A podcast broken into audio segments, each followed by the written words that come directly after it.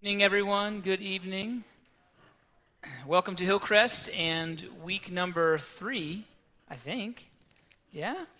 Week number three of our journey through the New City Catechism. Um, tonight we will explore questions four, five, and six uh, as they all kind of work together under one sort of umbrella. Um, by way of introduction, I would like for us to read Genesis chapter 1 together. And so, um, if you would, I want to invite you to join me in Genesis chapter 1. And when you have your place there, um, if you're able, would you stand in honor of the reading of the word?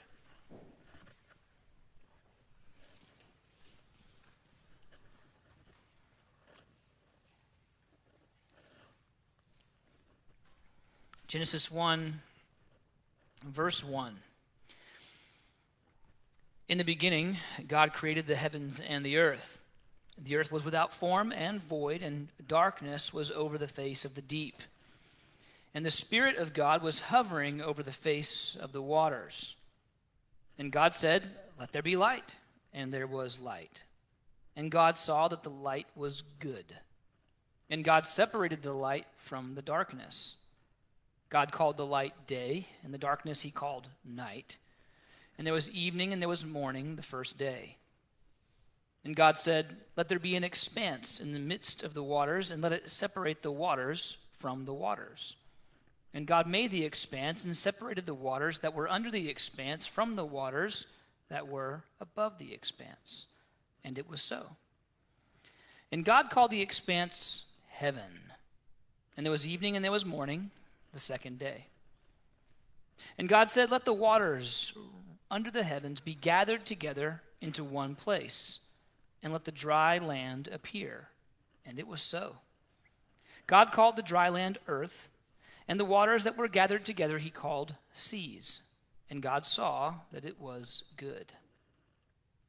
And God said, Let the earth sprout vegetation, plants yielding seed, and fruits bearing fruit in which is their seed according to its kind on the earth. And it was so. The earth brought forth vegetation, plants yielding seed according to their own kinds, and trees bearing fruit in which is their seed, each according to its kind. And God saw that it was good. And there was evening and there was morning, the third day. And God said, Let there be lights in the expanse of the heavens to separate the day from the night and let them be for signs and for seasons and for days and years. And let them be lights in the expanse of the heavens to give light upon the earth. And it was so. And God made the two great lights the greater light to rule the day, and the lesser light to rule the night, and the stars.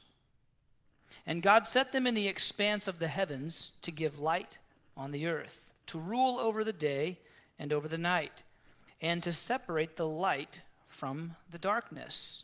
And God saw that it was good. And there was evening, and there was morning, the fourth day.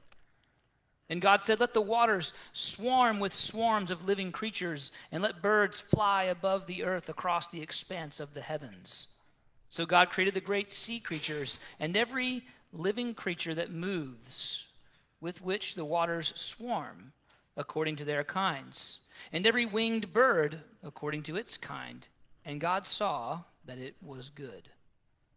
And God blessed them, saying, Be fruitful and multiply, and fill the waters and the seas, and let birds multiply on the earth.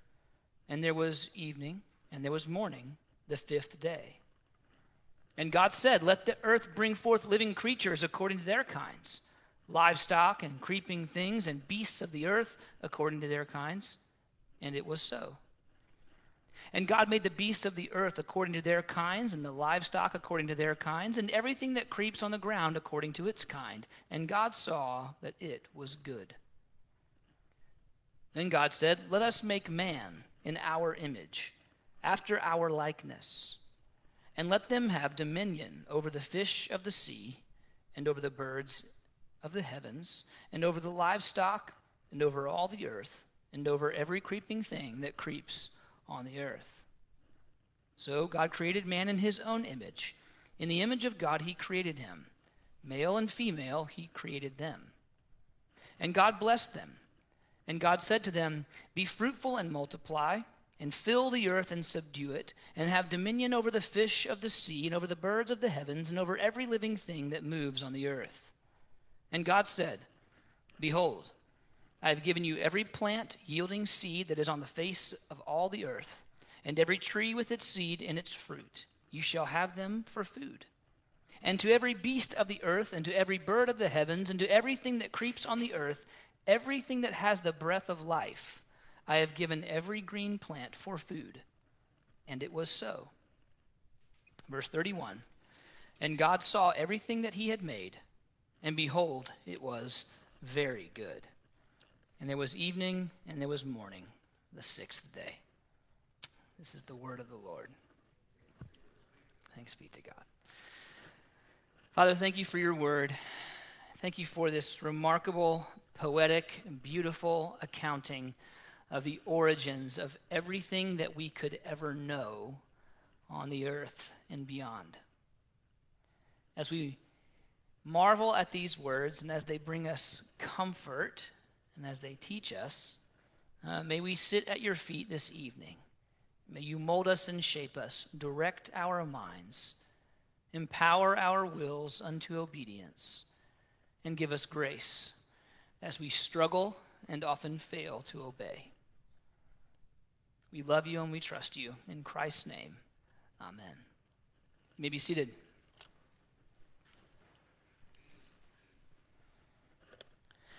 A, um,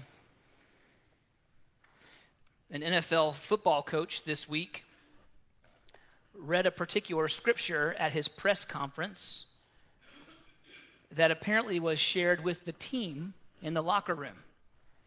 And I found it to be timely. 1 Chronicles 29 11 says, Yours, O Lord, is the greatness and the power and the glory and the victory and the majesty. For all that is in the heavens and the earth is yours. Yours is the kingdom, O Lord, and you are exalted as head above all. Big statement. All that is in the heavens and on the earth is yours. R. Kent Hughes calls this the divine perspective. Ready? And this is how he, de- he describes or defines the divine perspective God is sovereign and does as he pleases, and all of life is to be lived for him. God is sovereign and he does as he pleases, and all of life is to be lived for him. The divine perspective. And in a chapter in a book uh, valuing godly friendships, Hughes argues that when one person meets another person who shares the divine perspective, there's a kinship, there's a union that's deep and meaningful. God is sovereign and he does as he pleases, and all of life is to be lived for him. The idea is summarized by Jonathan, the son of Saul, David's friend, in 1 Samuel 14 6, where Jonathan simply says, Nothing can hinder the Lord, which I love. Jonathan is debating with his armor bearer about whether he and his sidekick, it was like um, Chuck Norris and his buddy on Walker, Texas Ranger, you know? About why, if, should they go up to this Philistine garrison with somewhere between 20 and 30 armed soldiers in it? And should we attack this group? Be outnumbered 15 to 1? And Jonathan says, let's go up and let's just see what the Lord will do. For nothing can hinder him if he wants to save by many or by few. Nothing can hinder him. Why? Because God is sovereign and he does as he pleases. And all of life should be lived for him. Or, for all that is in the heavens and in the earth is yours. It is to this idea that our attention turns this week.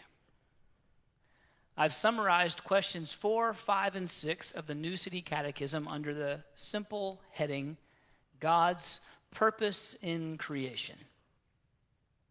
God's purpose in creation.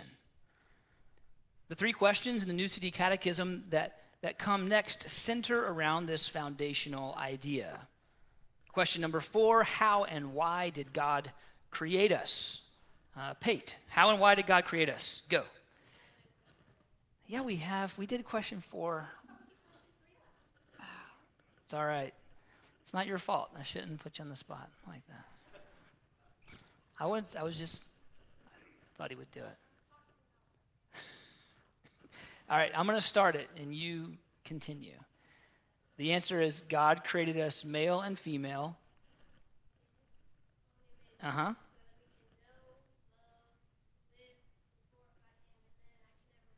That's all right. That's great. See, that's good, right?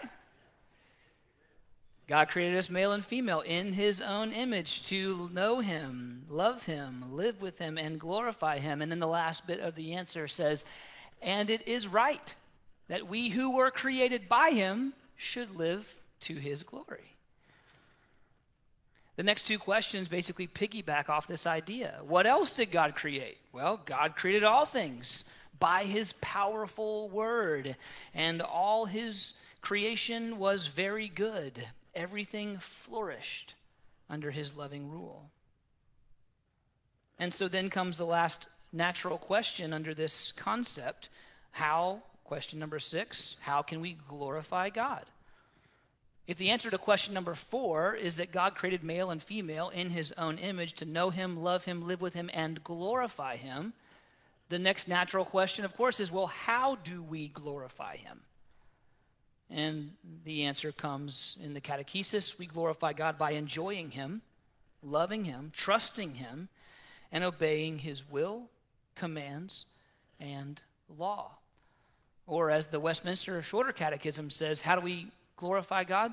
Or what rule has God given that should direct our glorifying of him? And the answer is He's given to us His Word. He's given us His Word as a guide to glorify Him. Well, uh, let's explore these three together. Question number four, if you're taking notes, we'll consider this point number one How and why did God create us? And the answer comes in verse 27 of our text from Genesis chapter 1. God blessed them. Excuse me. So God created man in his own image.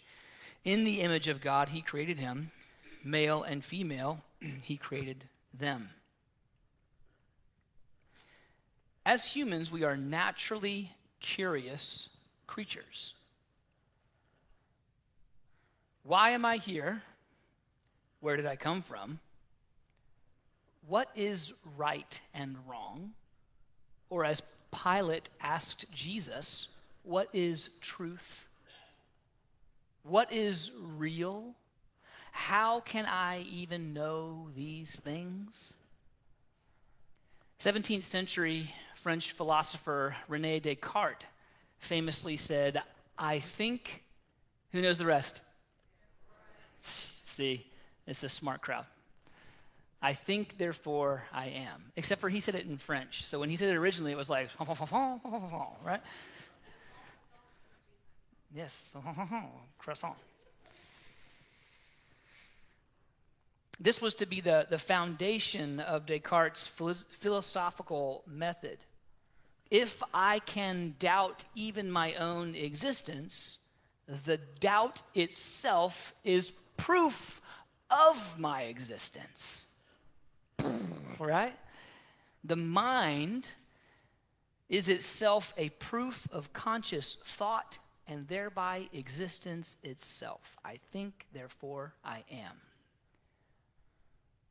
What is this but an example of mankind's curiosity, capacity for deep thinking, and specifically our natural tendency to live beyond mere animalistic existence. As a result, these are the questions that all of us, to some degree, contemplate. Humans are naturally curious creatures.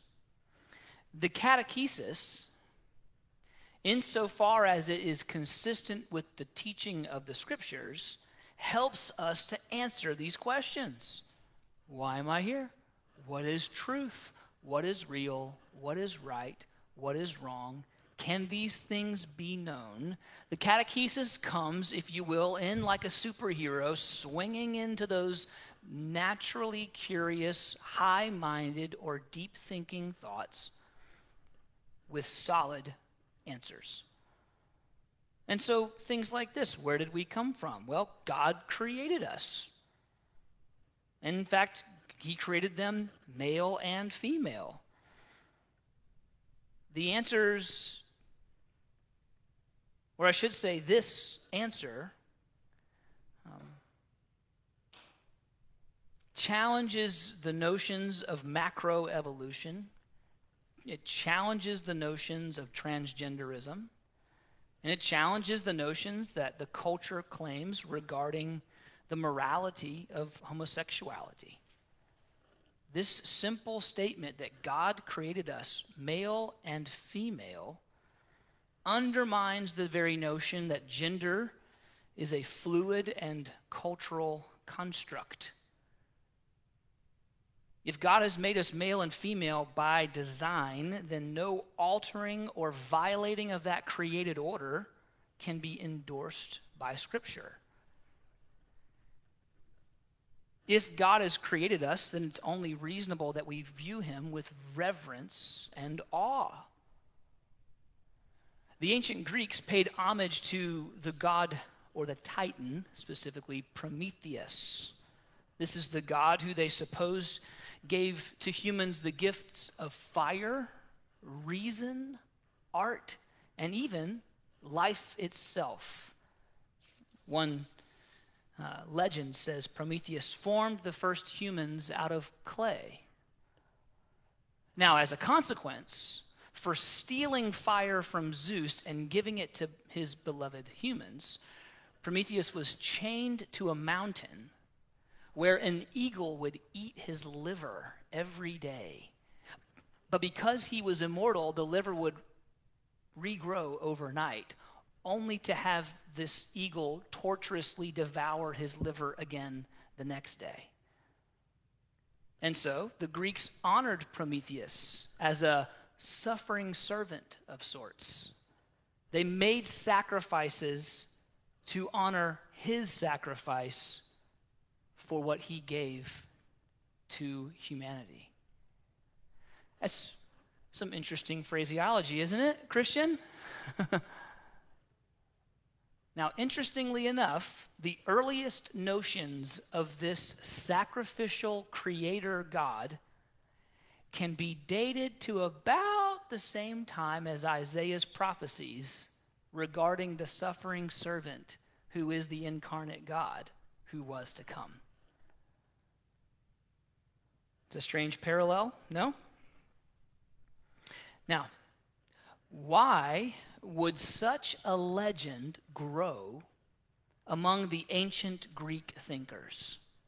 Where they think, I know what, I bet there's this God who is chained to a mountain who created us and gave us fire and gave us the ability to reason and the love of art that's it, obviously. Anybody know, you know, come on. Anybody who's reasonable would agree that this guy's probably chained to a mountain somewhere. And so you do some research and you say, okay, were the Greeks interested in freeing this god? Well, no. Apparently, you know, one of his sidekick Greek god buddies came and, and set him free. Well, are you curious to find him? No, they're not interested in looking for him or finding him. They simply believe that for a season he was chained to a mountain and an eagle ate his immortal liver every day. And we thank him for his gifts. Why would such a legend grow among the ancient Greek thinkers? Well, it comes back to this simple statement humans are curious creatures. We are curious about our origins. We are curious about life's purpose. And in lieu of the truth, we will just about believe anything. And yet, in the end, God cannot be mocked, for even in these attempts to disregard true revelation for a substitute, the lie betrays mankind's curiosity to know and honor his creator, which is an impulse written into the heart of man by God himself, according to the preacher in Ecclesiastes chapter 3. So God created us in his image. This statement tells us something about God as is seen in man creativity, emotion, reason, these in us are reflections of God. Creativity, emotion, and reason. I love the way that the, the guys at the Bible Project talk about God's commissioning of Adam and Eve to, to manage the garden. And essentially, what was being told was create. As I have created, you create. Now, obviously, you are not the all powerful God of all creation, so you won't capital C create, but you can reflect my image as you little c create in the garden.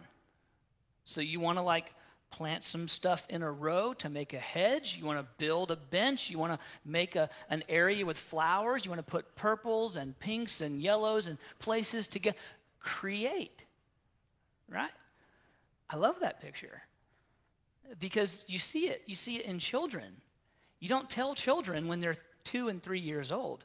Now, you were created in the image of God, and God created everything. So I want you to take these colors and I want you to draw a picture that represents your philosophical understanding that God is the creator, and as you bear his image, you are to create. But you won't create capital C, you'll create little c. So you have the raw materials, you can manipulate them, you can't create them out of nothing. All right? Deal? And they're like, you know what I mean? No, they're just doing what? They're just bearing God's image as they create, right? So he created us, male and female. He created us in his image. And he created us for a purpose. Why am I here? What is my purpose? And the answer comes to know him, to love him, to live with him, and to glorify him. This statement is the answer to all of our curiosity. There are the larger questions about purpose, and then there are the more elementary questions faced by every young person as they're growing and developing. What should I do with my life? Right? Who should I marry? Should I marry this person or that person? Should I get married at all? Where should I go to college? Should I go to college at all? You know? Each of these, if you will, deep questions, because they're not like, what should I have for lunch? They're bigger than that. So each of these deep questions finds a tension resolving answer in the simple statement How and why has God created us? Well, God created us male and female in his own image to know him, to love him, to live with him, and to glorify him. Oh.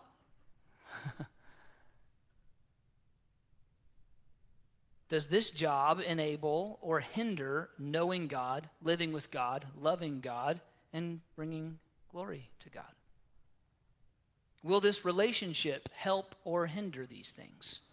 Does this activity aid in loving and glorifying God, or does it hinder it? Should I go? Should I eat? Should I watch? Should I pursue? know him, love him, live with him, glorify him. Does it or doesn't it? There quite literally is not a human decision that cannot be sifted through this, if you will, theological strainer. So, we are curious creatures. The catechism comes in and helps us answer these questions. And then finally, on this, I would say there is a, a simple phrase purpose determines priority. Purpose determines priority. God created us male and female in his image to know him, love him, live with him, and glorify him. And, or you might say, therefore, uh, it stands to reason that we who were created by God should live for his glory. If this was the purpose for our creation, it is perfectly reasonable then to make these priorities. Purpose determines priority. Uh, time is short, life is short when compared to eternity. Raising children certainly helps you see this, you know. First of all, you watch your children grow up.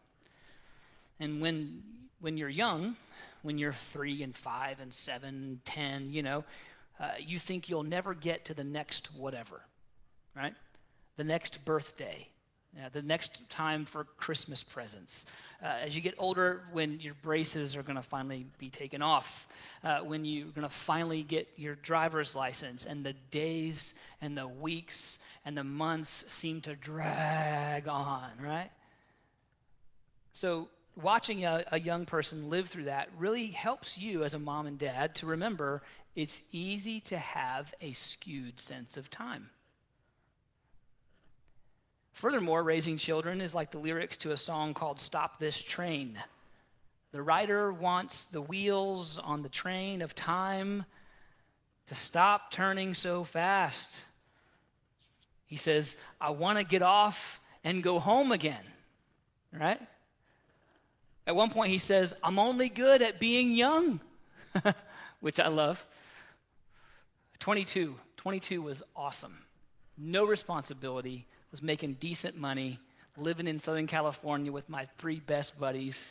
You know what I mean? We're going to concerts in Hollywood. We're going to Disneyland at night to watch fireworks because it was dirt cheap to own a pass. 22. You know what I mean? I want to get off and go home again. 22. Life was, I had no idea how good life was. All right, that sounds like I don't, sounds like I hate like having children and everything. But you know what I mean? We all have those years where we kind of think, man, that was just easy. You know? I want to get off. I'm only good at being young. I'm not good at having responsibility and people who are watching me and listening to me and being an example to them. I want to get off the train. Truly, life is short, especially when compared to eternity. Right, what is eternity? Well, after the judgment, with the new heavens and the new earth, we continue to exist in the eternal state forever, either in perfect glory with God or in eternal judgment. So, what you imagine, if you want to think about eternity, is something like this. After the judgment, a hundred years pass. That's a long lifetime, you know, on the earth. And then a thousand years pass. 10 long lifetimes. And then a 100,000 years pass. And then a million years pass. And then a trillion years pass. And this is the statement We are then no closer to the end than when we first begun. Right? That's, that's amazing grace, isn't it? when we've been there 10,000 years, bright shining as the sun, we've no less days to sing your praise than when we first begun. We're no closer to the end after a trillion years than we were at the very beginning. Now, when you think about that for a moment, your, if you're lucky, 70 or 80 years on earth appear rightly to be incredibly short and incomparably small. It's not even a comparison. We must therefore be very clear as to what our purpose in life is. Because there's no time to waste. It is the height of foolishness to live for this life rather than for eternity. So, how and why did God create us? The way we answer this question impacts everything here and now and for eternity. Well, as I said, the next two questions are related. If you're taking notes, we'll consider point number two to be question number five. What else did God create?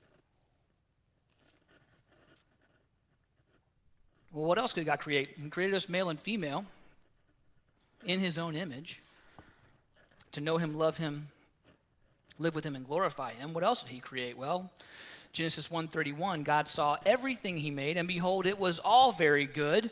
And there was evening and morning, and that was the sixth day. God created all things, this is the answer, by his powerful word, and all his creation was very good. I love the way the Catechism summarizes that, and everything flourished under his loving rule. Everything flourished under his loving rule.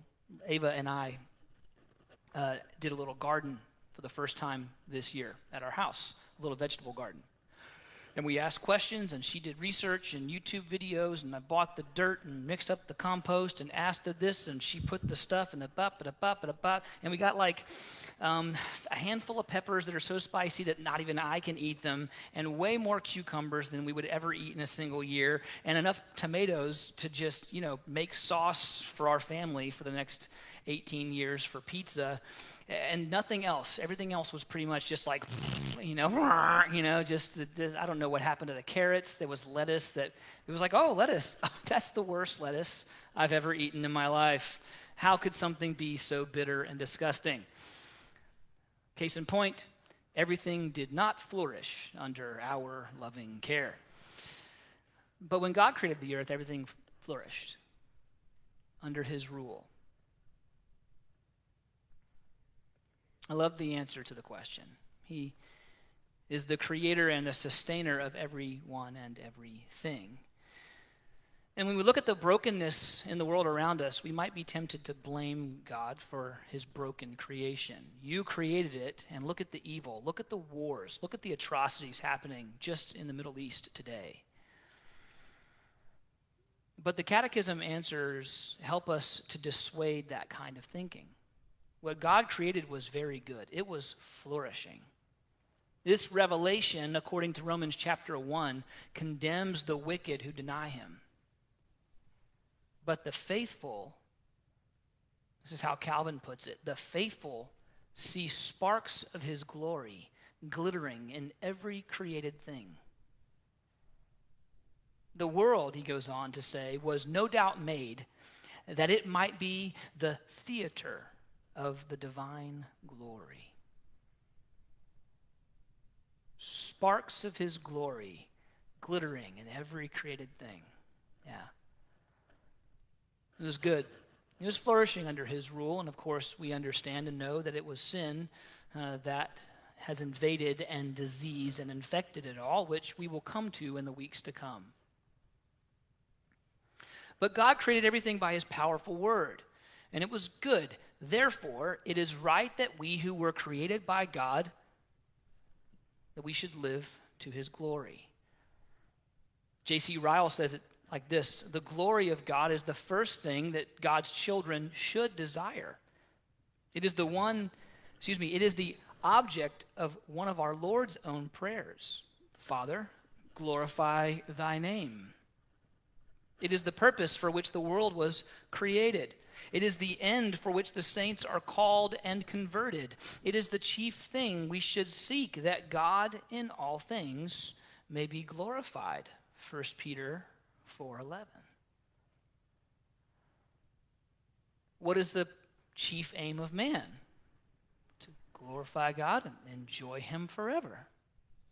Now, the skeptic, the hard hearted, the confused, the, the, the deceived, respond to that type of thinking and say, well, that's awfully egotistical of God, isn't it?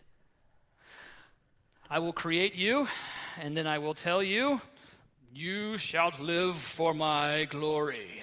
Glorify me. You know? Like, man, guy's on a power trip, isn't he?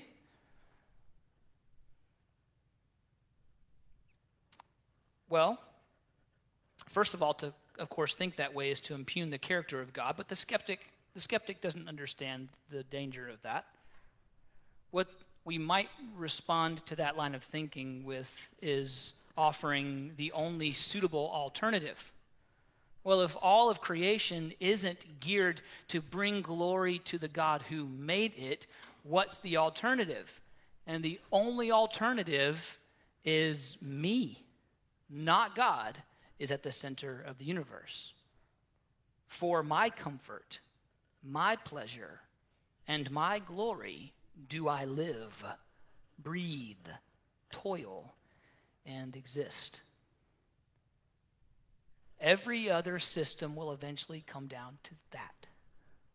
It is the only viable alternative. Dennis Kinlaw says this. Listen carefully because this is phenomenal. Satan disguises submission to himself under the ruse of personal autonomy. He never asks us to become his servants. Never once did the serpent say to Eve, I want to be your master. No. The shift in commitment is never from Christ to evil, it is always from Christ to self.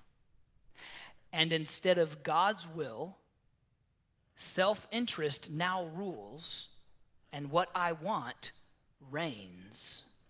And that is the essence of sin. Yeah. The Bible simply says that God is at the center of everything. He is the originator, He is the one for whom all things were created to bring Him glory, including our own reason, intellect, and our companionship. For we were created to be in fellowship, in friendship with Him.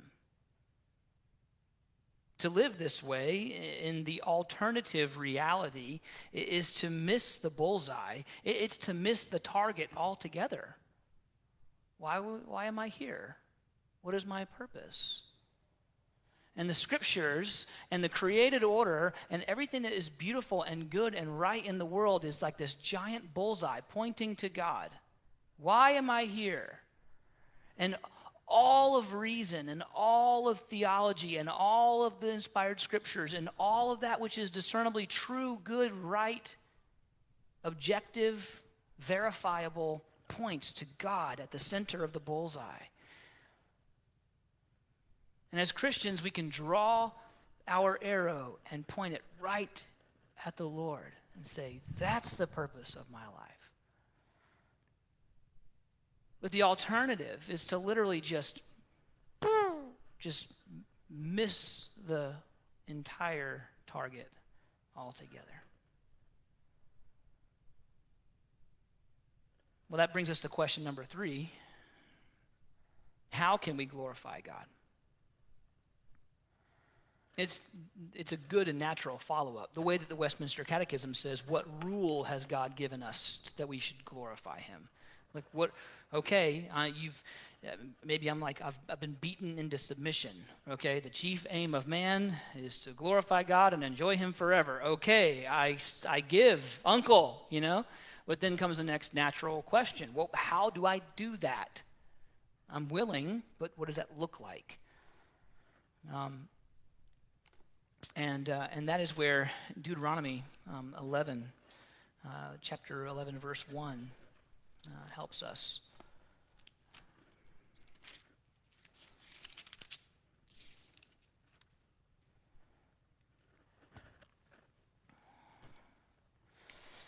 Simply says this You shall therefore love the Lord your God and keep his charge, his statutes his rules, and his commandments always.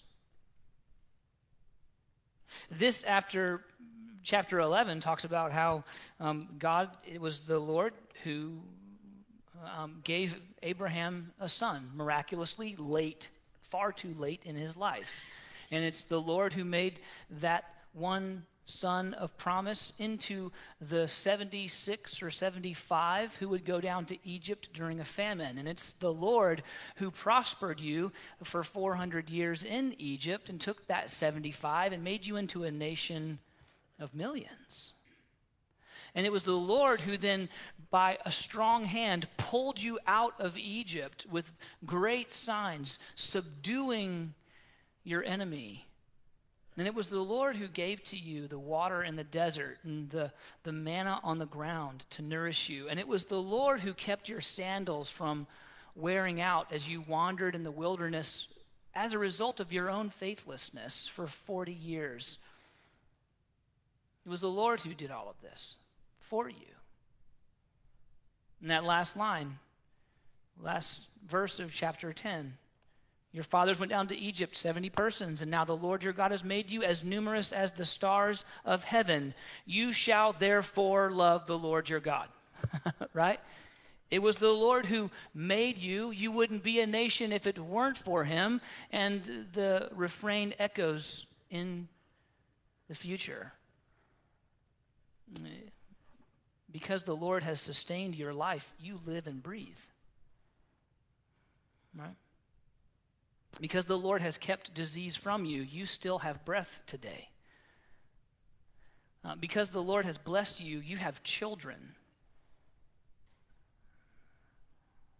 You weren't drafted into the military. You weren't killed in a car accident. You haven't died yet of cancer.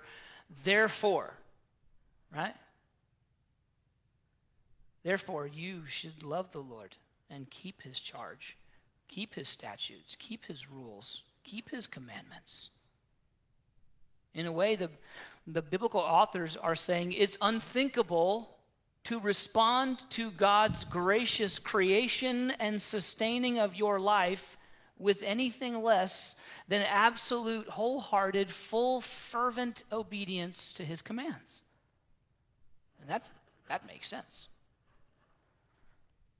So, how do we glorify God? Well, obey him.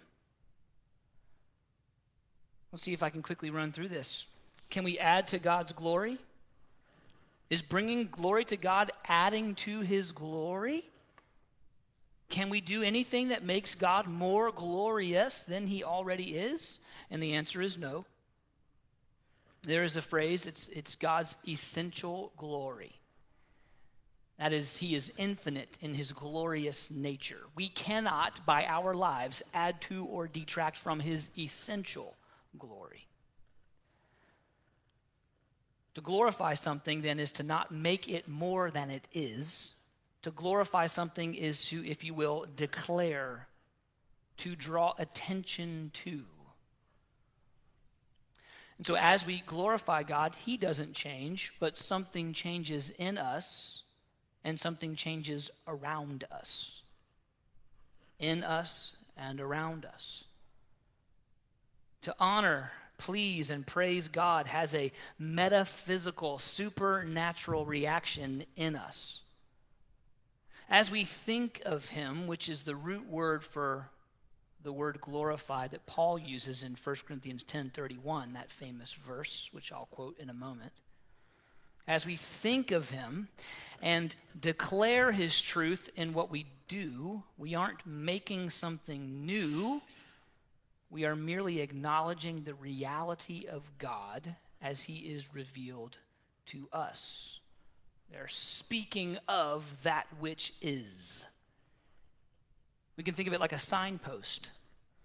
As we obey 1 Corinthians 10:31, whether you eat or drink or whatever you do, do all to the glory of God, we're acting like signposts, pointing the eyes of our neighbors to the character and unchangeable truths about God. Which brings us back to the previous statement Purpose determines priorities.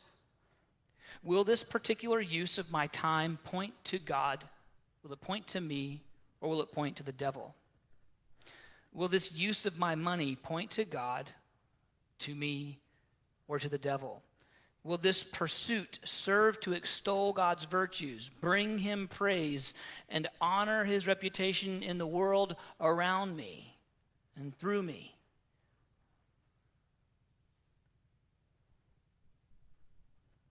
Romans 14, 8, for if we live, we live to the Lord.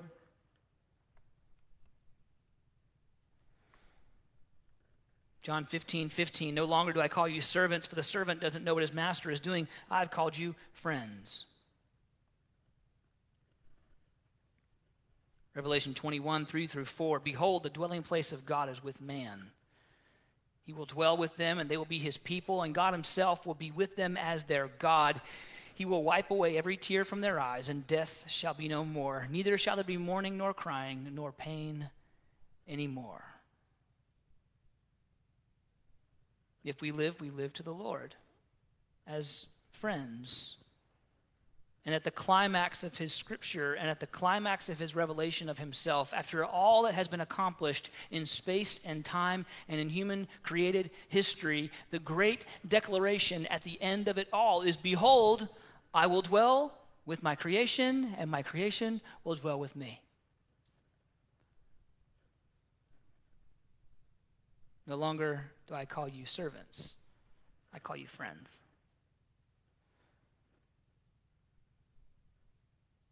To know him, love him, live with him, and glorify him.